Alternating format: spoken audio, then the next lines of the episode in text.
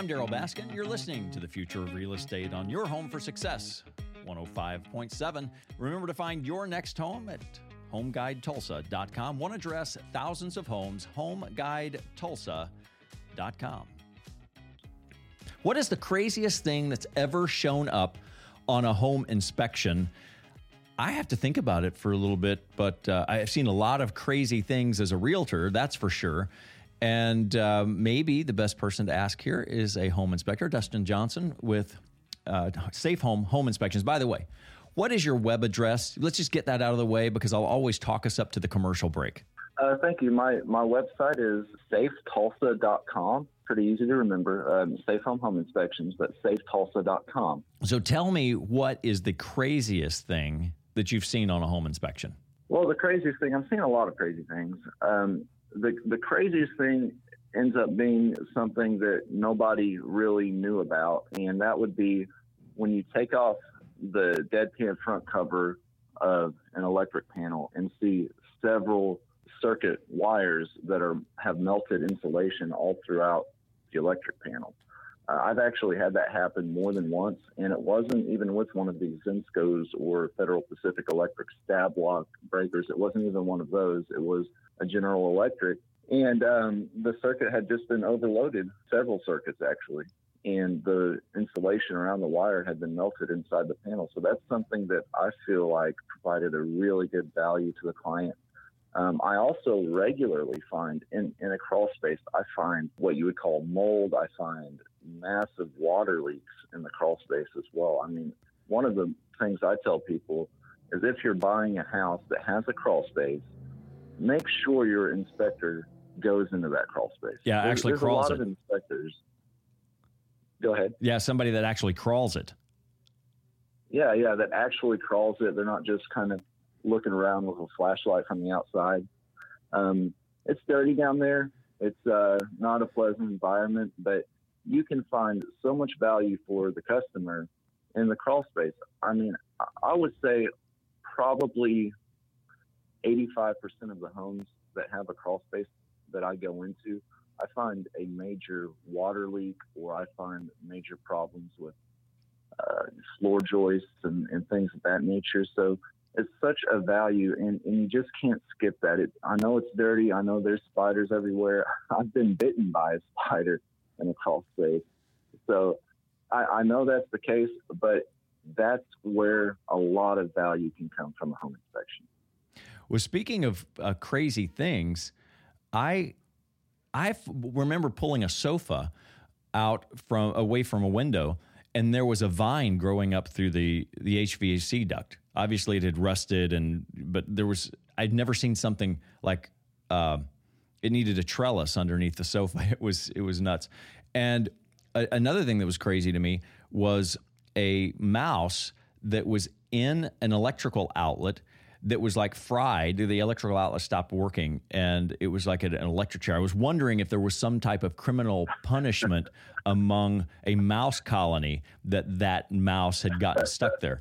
But um, it, it just really Maybe he ate all the cheese, didn't leave any cheese for anybody No, else. that's right. A cheese thief. That's hilarious. Well, um, so talking about these leaks, like like crawl crawl space leaking underneath the house, it, wouldn't this be a good way to like go out and check your water meter? And so you've turned everything off, and you make sure there's that it's not spinning at at the meter. Right, and that that's that's especially important when you're talking about uh, supply water, and that's something that I do always check. Uh, your viewers can go out and look at their water meter, and there should be a small red triangle. It's usually a triangle in the on their water meter display, and if it's turning, even though all of your faucets are off and nobody else is in the house, then there is a leak somewhere. There has to be a leak somewhere. You've just got to find it. And that leak Um, can be with- that leak can be underground. So if it's like really been really dry in the summer and you're finding an area, a patch of grass that is like just very lush and uh, or something that's a little soppy, it, that could be a sign of an underground water leak. It, it pays to get that fixed rather than let it go on for months or years because you're paying that in your water bill, right? you're paying that in your water bill. If it's a big enough leak and it's around some foundation part of your house. It could cause even structural issues. Uh, now, with the crawl space, again, there's also something to consider with, with water leaks involving uh, drain pipe. A lot of these homes that have crawl spaces were built a while back when they used cast iron drain systems and galvanized steel water supply pipe, which you can think cast iron or steel, even though the steel is galvanized, will still rust when it's in contact with water constant. Yeah.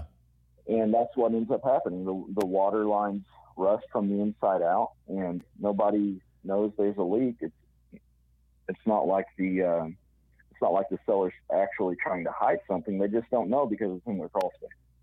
And essentially, the the purpose for that home inspection is to discover something that uh, you don't want to have as your future problem because it may have some evidence now, but may not have really started to cause any uh, damage. But you own the house for five or 10 years, and the damage is happening over that five or 10 year period. Then when you go to sell it, it's an actual um, a serious issue that has to be repaired. So going into these things knowing what you could be facing, and, and all property is requiring some kind of management, but going into it with the understanding of what the management challenges are going to be with that property is I think really what's important to a home home owner or home buyer so that they're evaluating their risk properly. Tell me what the what the most common here last 45 seconds what's the most common thing you find dustin on a home inspection that people could just take care of this afternoon? Well the most common thing i find is actually probably not something they could take care of right away. Uh, the most common thing is, is, siding in contact with the ground. Mm. uh, wood siding. you know one of wood siding can be in con- but another thing is technically brick and you can go look at any house in the area and you're going to see this but technically brick is not supposed to be in contact with the ground either. Hmm. Uh, the problem is that brick is actually has very small capillaries in it, and it will soak up ground moisture. And it also doesn't allow the brick to drain out properly. There's a cavity behind the brick in the actual sheathing of the house, but the way it's supposed to work is there should be no siding in contact with the ground ever.